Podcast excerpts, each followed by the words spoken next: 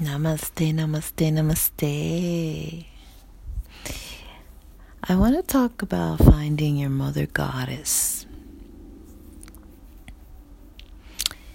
I don't think people understand how important it is to find someone that you are truly, truly connected with on a very soulful level.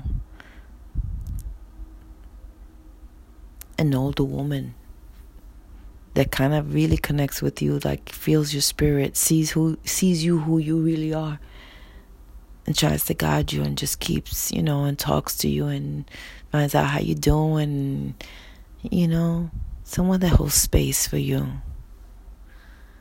You're a healer. It's important you find a mother goddess. It's important you find someone like that. That's a big shift, you know people are definitely awakening. They're connecting with spirit. They could see themselves more. They they're connecting with their magic. So now what happens is that you need to learn how to balance that magic.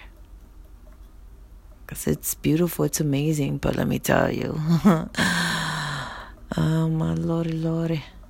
Spirit has challenges too. That's where you kind of get on that ride and say, mm mm, mm mm. Remember who you are.